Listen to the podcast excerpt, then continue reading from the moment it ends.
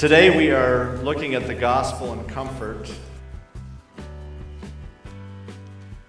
We've experienced a lot of loss in our community, a lot of loss. Uh, probably, if I ask for a raise of hands of people that have known someone, either related to them or a friend, um, there'd be a lot of hands that would be in the air. And so I thought it would be appropriate to talk about God's comfort. We need comfort because life hurts. In recent days, our community experienced the loss of Trent Hofer, who many of us know, and several others that have experienced the loss of a loved one. Uh, these losses leave us with feelings of deep sorrow and grief, and we try to make sense of it we're supposed to try to figure out how do we pick up our lives and move on and what are we supposed to learn from this? Where are people supposed to turn to find comfort and ways to cope with these losses and difficulties? And where do people turn? Typically, turn to find relief for their situation.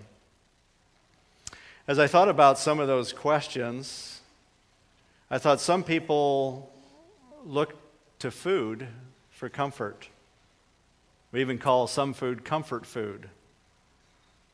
You know, we pull out a big bag of Cheetos and chow down, or we pull out sugary sweets and we eat those, and somehow that's going to bring comfort to us. Some people do that, they turn to that. Food becomes their medicine to satisfy their anxiousness. Others just become couch potatoes and they veg out on television or scan Facebook and the internet for hours on end doing mindless things. But it doesn't really bring the comfort that's needed. Others latch on to somebody else for security in a relationship other than God. Other people shop till they drop. They shop, shop, shop, and that's going to bring relief to them. They feel good when they buy something. But I think our passage here tells us there's another way to find comfort for our soul that Paul talks about in 2 Corinthians chapter 1 and we want to turn there and we want to look at this. We want to see where true comfort comes from. True comfort and where it comes from. 2 Corinthians chapter 1 beginning in verse 3 Paul says, Praise be to the God and Father of our Lord Jesus Christ, the Father of compassion, and the God of all comfort, who comforts us in all our troubles, so that we can comfort those in any trouble with the comfort we ourselves have received from God. For just as the sufferings of Christ flow over into our lives, so also through Christ our comfort overflows. If we are distressed, it is for your comfort and salvation. If we are comforted, it is for your comfort, which produces in you patient endurance of the same sufferings we suffer. And our hope for you is firm because we know that just as you share in our sufferings, so also you share in our comfort. We do not want you to be uninformed, brothers, about the hardships we suffered in the province of Asia. We were under great pressure, far beyond our ability to endure, so that we despaired even of life. Indeed, in our hearts we felt the sentence of death, but this happened that we might not rely on ourselves, but on God who raises the dead. He has delivered us from such a deadly peril, and He will deliver us. On Him we have set our hope that He will continue to deliver us as you help us by your prayers. Then many will give thanks on our behalf for the gracious favor granted us in answer to the prayers of many. There are many opportunities in our life that we experience discomfort. Uh, I remember even as a kid in school taking a test, and the test anxiety was there. The lack of comfort, the idea that you might fail the test. And maybe as kids here, as students, maybe you have felt that before. Uh, then growing up um, and getting married, and beginning to raise a family. I remember the first child we had, Ryan, we brought him home, and it's like, now I need to change a diaper. As silly as that sounds, how do I do this? I don't have YouTube. I, how do I do this, you know? And I learned that when you have little boys, it's good to have a little cloth to put over them. When you change the diaper, if you have boys, you know what I'm talking about. Um, but the discomfort level of doing something that simple. And then when they began to ride a bike, oh, he's going to fall, you know, the discomfort level that was there when he's going to fall or whatever the case might be. Or when he began to drive a car, now he's driving down the road, and I'm like, oh my goodness, you know, um, the discomfort. And so, really, we can go from very mild things to very serious things, up to illness, loss of life. In other words, we face all these discomforting situations throughout our life, don't we? We really do. Discomfort. Paul, as a pastor, was facing a lot of discomfort writing to the Corinthians. Why was he facing discomfort as a pastor? Because the church had a lot of problems. They had all kind of problems.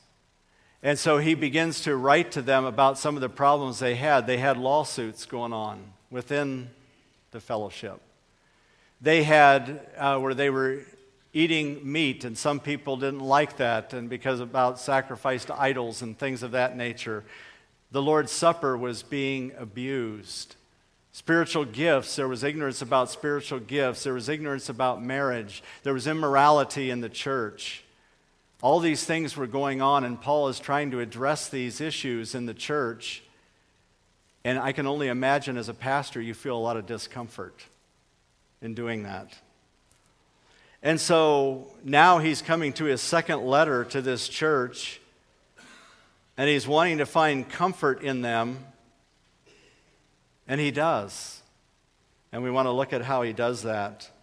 He starts off, he says, Praise be to the God and Father of our Lord Jesus Christ, the Father of compassion and the God of all comfort, who comforts us in all our troubles so we can comfort those in any trouble with the comfort we ourselves have received from God. Paul is saying no matter what happens, God is the source of our comfort. God's comfort is both personal and corporate, it is all sufficient. He comforts us, He alleviates our sorrow and distress, He gives us emotional strength to deal with loss and disappointment. He gives us patient endurance power to withstand hardship or stress. He gives us inward strength to deal with whatever life throws at us. And that's really part of the comfort that comes is God gives us inward strength, emotional strength to deal with whatever life throws at us. He tells us in Isaiah 40, verse 31 They who wait for the Lord shall renew their strength. They shall mount up with wings like eagles. They shall run and not be weary. They shall walk and not faint. And what is the thing that characteristic of eagles is their powerful strength. And God is able to give us internal strength when we're going through incredible loss and difficulty and discomfort in our lives. When the gas tank is empty and you pull up to the pump and you fill the pump, or you fill the tank with gas, when I was a bread salesman, I remember we had acquired another company, and there was an older man who was nearing retirement age, and he had driven different trucks, and we had gas trucks and we had diesel fuel trucks. And he happened to have a, a, a, gas truck one day, and he accidentally put diesel fuel. He put the wrong fuel in the tank. You never want to start it up with that because you could have an explosion. And I think about how many people are running around with an empty tank and they're trying to fill their tank with something other than God to bring comfort to their life. And it's not going to work. God fills our tanks with fresh mercy. He tells us God's mercies are new every morning and his faithfulness is great. He fills our tanks with fresh mercy to deal with the harsh realities of life.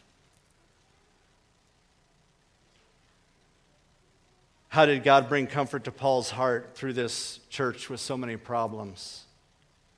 God comforted Paul's heart through Titus. Titus. He had had Titus in Corinth, and it tells us, if we look at just a few chapters later in 2 Corinthians chapter 7, in verse 6, it says this But God, who comforts the downcast, comforted us by the coming of Titus. Why did Titus bring comfort to them? Because Titus brought back word that the Corinthians still loved and cared about Paul as a pastor, even though he confronted the church on several issues that they needed to be confronted on, and he was afraid how they might respond to him. He still confronted them, spoke the truth in love, and they still loved Paul as their pastor. And it brought comfort to Paul's heart because he wasn't sure how they were going to respond. And so Paul personally felt a deep sense of deep relief and comfort when he received word of how the Corinthians responded to his strongly worded letter. And the other thing I want to say about God's comfort is it's always timely. It's timely. It comes when we need it. Proverbs 25:11 says a word fitly spoken is like apples of gold in a setting of silver. Have you ever been just discomforted and then someone picks up the phone or sends you a text or sends you a card in the mail and it's so timely because it's something you needed at that moment and God is able to provide that. Proverbs 15:23 a person finds joy in giving an apt reply and how good is a timely word. That was a very timely word from Titus to Paul's heart. Paul had a heavy heart for the Corinthians, and he found relief from this heaviness of heart through the news of Titus. We also see God bringing comfort to David's heart in the Old Testament. And how did God bring comfort to David's heart? He did it when David began to reflect on the character of God. God's character. Here's what he says in Psalm 31 7. I will rejoice and be glad in your steadfast love, because you have seen my affliction. You have known the distress of my soul. What did David focus on in the midst of his discomfort? He says, I will rejoice and be glad in your steadfast love. God's love brought delight to David's heart. The Bible says nothing can separate us from the love of God, nothing can separate us from his love. I'm reminded of the song, The Love of God. Listen to these words The love of God is greater far than tongue or pen can ever tell. It goes beyond the highest star and reaches to the lowest hell. The guilty pair bowed down with care, God gave his son to win. His erring child he reconciled and pardon from his sin. O love of God, how rich and pure how measureless and strong. It shall forevermore endure the saints' and angels' song. I think one of the privileges we have as God's children is we have the privilege to focus on the love of God, that nothing can separate us from His love, no matter how deep our pain, how deep our affliction, how discomfortable we have. God's love is greater than that. David also took notice of God's omnipresence with him. He says, I will rejoice and be glad in your steadfast love. He goes on to say in Psalm 31 7, because you have seen my affliction. God was there superintending, watching over David's life, and he saw the affliction that David was in. We remember back in the New Testament in Exodus when God's people were in Egyptian bondage, God came down and he says, I have seen the misery of my people.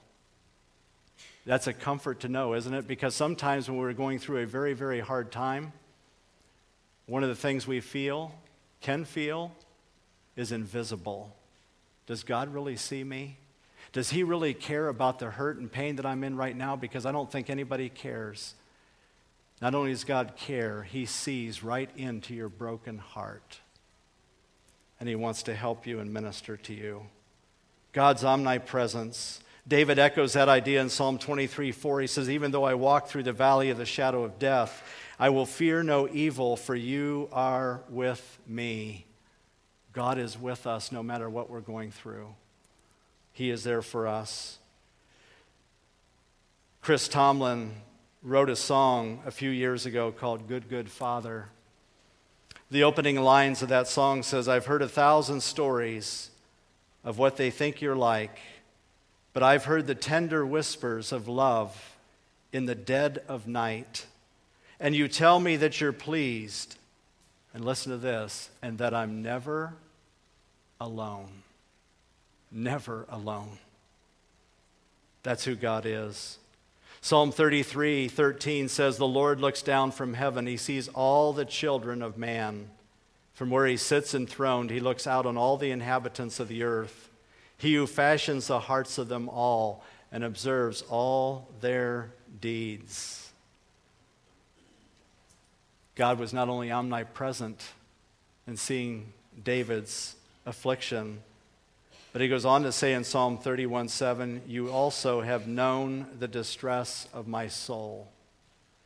God knows the distress of our soul. That is a wonderful, wonderful thought that he understands. You see, we can look really good on the outside, and inside we can be full of agony and hurt and turmoil, and God sees that distress inside your soul. That's a comfort to me that I'm not going it alone. And so God brought comfort to David's heart through reflecting on God's character. God never changes. He's the same yesterday, today, and forever. So, whatever loss I have doesn't change who God is. It doesn't change His love. It doesn't change His presence. It doesn't change His care. It means that He is going to walk with me through that valley. Just as He walked through the valley of the shadow of death with David, He does it with us. God also brought Jesus comfort in the Garden of Gethsemane, didn't He? Jesus is there pouring out His soul. He's realizing the, the weight of the cross and the sacrifice of Calvary that is in the shadow of what he's going to face and giving his life on the cross. And how does Jesus find comfort in the garden? He does it by praying three times. He prays to the Lord, and it seems like his soul is in anguish, the Bible says. But then he's reminded of God's power. Here's what he says to his captors in Matthew 26. He says, Do you think I cannot call on my Father, and he will at once put at my disposal more than 12 legions of angels. In other words, God could rescue me out of this situation like that if he wanted to. But I realize that God, my Father, is sovereign, and he's choosing to allow me to go through this suffering, but he's going to carry me through because he's that powerful. Jesus further was comforted by the fact that his death was necessary to fulfill prophecy in Matthew 26 54, he says, But how then would the scriptures be fulfilled that say it must happen this way? It brought comfort to Jesus to know that God was fulfilling his word. God will fulfill his word to us as well. Job was also comforted by remembering God's power. Job says in Job 42, verse 2, I know that you can do all things and that no purpose of yours can be thwarted. No purpose of God will ever be thwarted. I remember the first missions trip I ever took to Romania. As I took that trip, I flew by myself to Hungary, Budapest, Hungary, and I met up with my former uh, missions professor there. He let me spend the night with him, and then the next morning he took me to the train station. And when I got down to the train station, he was putting me on the train, and I had an eight hour train ride to uh, Romania to meet uh, a couple missionary friends who was going to take me to a church and do ministry uh, that week. Now, yes, you talk about discomfort. There was a little discomfort. I didn't know the Romanian language. I didn't even know how to ask how to go to the bathroom uh, in Romanian language. I didn't know anything. Um, Actually, I did learn stenga dreapta. Stenga dreapta. It was like right or left. Which way do I get off the train? You know, um, I needed to know that. But here was the deal my former professor talks to a man at the train station who talks to his relative who's riding on the train, who is in my cabin, and he's riding more than eight hours. He knows the train, he knows the country, and he can tell me where to get off on the train. Is that the faithfulness of God? The sovereignty of God? Here I was in a very discomfortable situation and God provides the person that I needed to give me the message that I needed at that moment. I remember telling our single adults, I said, Well, please pray for me as I go on this trip because I said, if I don't get off at the right stop, I have no idea how to get in touch with these missionary friends. And so I could be starting a new work there. I mean, if, they don't, if I don't know where to go, I could be starting a new work. So, uh, but the faithfulness of God so let me ask you a, a couple questions here. What attributes of God's character do you find the most comfort in? What attributes of God's character do you find the most comfort in? What attributes of God's character do you need to lean on in the days ahead? And then this should be our prayer ask God to give you the faith to trust Him to provide the comfort you need for your troubled heart. The second aspect of comfort I want to mention this morning is the comfort we receive from God is to be passed on to others. We are not to keep that comfort for ourselves. Notice what he says here in the passage the God of all comfort, who comforts us in all our troubles so that we can comfort those in any trouble with the comfort we ourselves have received from God. We are not to keep that comfort for ourselves. God comforts us so we can comfort others. That's one of the beautiful things of the gospel. The gospel is always others centered, reaching out to others, helping others. That means when you're in the waiting room at the hospital, you can reach over and say, What are you here for? How can I pray for you? How can I encourage you? when you're there. You go into the nursing home and, and, and visit with someone. How can I pray for you and encourage you and bring comfort to you? Are things we can do. You see, the blessing of God's comfort is to bless others with God's comfort. God uses other people to refresh us. Think back in your own life when somebody spoke a word of encouragement into your life and a word of comfort into your life. What did that mean to you when you needed to hear that the most? It ministered to you in incredible ways.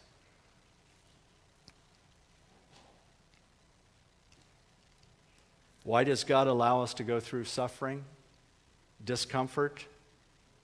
The answer is in Romans 5, verse 3 and 4. He says this Not only that, but we rejoice in our sufferings, knowing that suffering produces endurance, and endurance produces character, and character produces hope. So, what is God trying to do when He takes us through suffering? Just to make us hurt? No. He is trying to develop perseverance and character in us, and this perseverance and character develops our hope. What was one of the biggest problems in the church in Corinth? We listed many, many problems they had in the church in Corinth, but it all stemmed out of one major problem spiritual immaturity. You see, the reason people were suing one another, abusing the Lord's Supper, doing all those things, mistreating one another, was because they were spiritually immature. And God wants to develop us in our spiritual maturity, and He does that with perseverance. He does that with our character, and He develops our hope. Can I share one of my concerns about the church at large? Not just Bethesda, but the church at large? Is that Sunday has become an add on day. It's an add on day. In, in, other words, I, I just read something recently by an author, and I never heard it put quite this way, but he said, he said it's like Sunday now has become another Saturday. We just have two Saturdays for the weekend instead of Sunday. And that concerns me about the church at whole. That we have given up the comfort. See, Sunday is actually a day that God has given us as a day of comfort. That we set aside and we can rest and reflect on God's goodness and God's grace and His faithfulness to us. And, but we so busy our lives and fill our lives that we've actually sacrificed the comfort that God wants to give us even on the Lord's day. We've sacrificed it, I think, in many, many ways.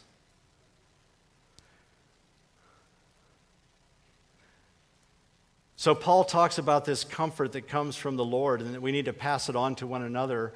And then he gives a, an illustration of how God brought comfort into his life in a horrendous situation, and we don't even know what the situation was. But we do know that his situation was so bad that he felt like he was going to die. Look back again in verse 8. 2 Corinthians chapter 1. We do not want you to be uninformed, brothers, about the hardships we suffered in the province of Asia. We were under great pressure, far beyond our ability to endure, so that we despaired even of life. Have you ever been in that kind of situation? You just didn't feel like you were going to make it. There was so much pressure and stress on you that you were at the breaking point and you were going under and you weren't coming back up. That's where Paul was. We don't know exactly what the situation was. He says, Indeed, in our hearts we felt the sentence of death, but this happened that we might not rely on ourselves, but on God who raises the dead. He has delivered us from such a deadly peril, and He will deliver us. In Him we have set our hope that He will continue to deliver us as you help us by your prayers. What was God trying to do?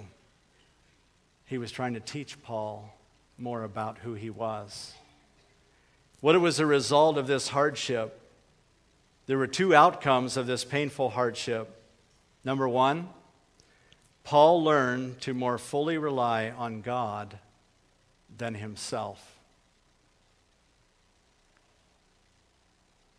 I don't think we should be surprised by struggles and suffering. Paul faced many struggles in his journey to make the gospel known. Let me just mention a couple of them a thorn in the flesh, shipwrecks, incarceration.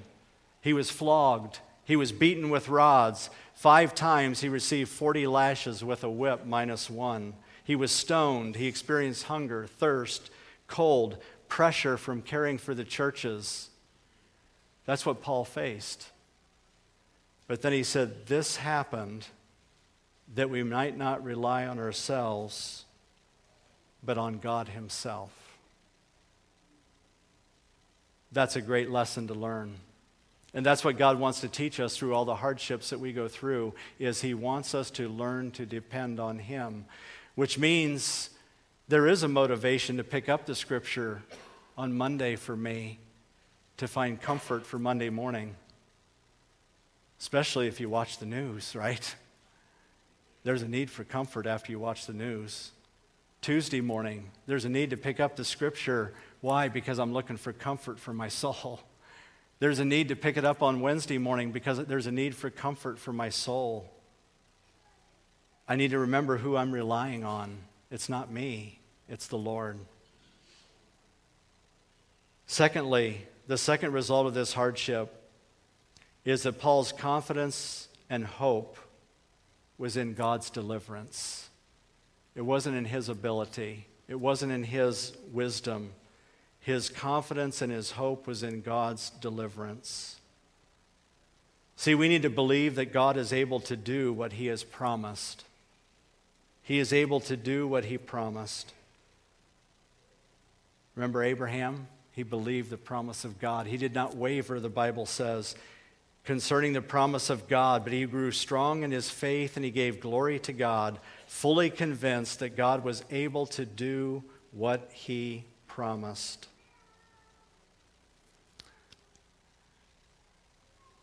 I'm reminded of Horatio Spafford. Horatio Spafford lived in the 1800s. He was a successful attorney in Chicago. He was a father of four daughters, and he was an active member in his church, and he was a big supporter of D.L. Moody and evangelism. Through a series of calamities that began, starting with the Great Chicago Fire of 1871, it wiped out his family's extensive real estate investments. He had planned to join Mr. Moody in Great Britain for evangelistic crusades. But in November of 1873, Spafford was detained by urgent business, and he sent his wife and his four daughters on ahead in a ship across the Atlantic. Little did he know that within a few hours, that ship would be struck by an English vessel and it sank in 12 minutes. All four of the Spafford's daughters, Tanetta, Maggie, Annie, and Bessie, were among the 226 who drowned. Mrs. Spafford was among the few who were miraculously saved. Horatio Spafford stood hour after hour on the deck of a ship that was carrying him to rejoin his sorrowing wife in Cardiff, Wales. When the ship passed the approximate place where his precious daughters had drowned, Spafford received sustaining comfort from God that enabled him to write when peace like a river attendeth my way, when sorrows like sea billows roll, whatever my lot, thou hast taught me to say, It is well with my soul. How could he possibly pen such beautiful words from such a broken heart? Because he knew the God of all comfort. That's how he did it. So, a couple things I would encourage you to do as you're facing discomfort in your life, hardship, difficulty, affliction. Meditate on the truth that God is faithfully watching over your life. It's a great meditation. Know that God's ears are tuned to your trouble. Psalm 34 15 says, The eyes of the Lord are toward the righteous, and his ears toward their cry. In verse 17, it says, When the righteous cry for help, the Lord hears and delivers them out of all their troubles. And then, one other thing I would encourage you in is this when it seems like God is not hearing and answering and responding to your request, understand that God's divine delays do not mean his denial. He has a reason, he has a purpose. If you go back to the story of Lazarus, Mary was like, Lord, if you had been here, our brother wouldn't have died. But the Bible says he stayed where he was at for two more days because he had a plan and a purpose. And sometimes God puts us under that pressure and under that difficulty to teach us to lean on him. Let's bow together for a word of prayer.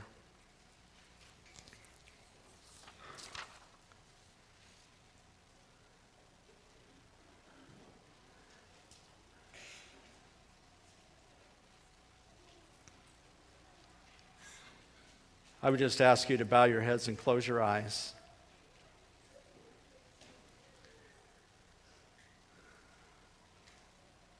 Maybe you can reflect back on a moment in your life that is a significant marker for you of God's comfort in your life. Or maybe there's someone in your life that you can thank the Lord for that He sovereignly placed in your life to be a source of comfort to you. And then I would just encourage you to pray about God leading you to someone this week whom you can bring comfort to with your words and your actions. Ask Him to lead you to someone that you can bring comfort to this week.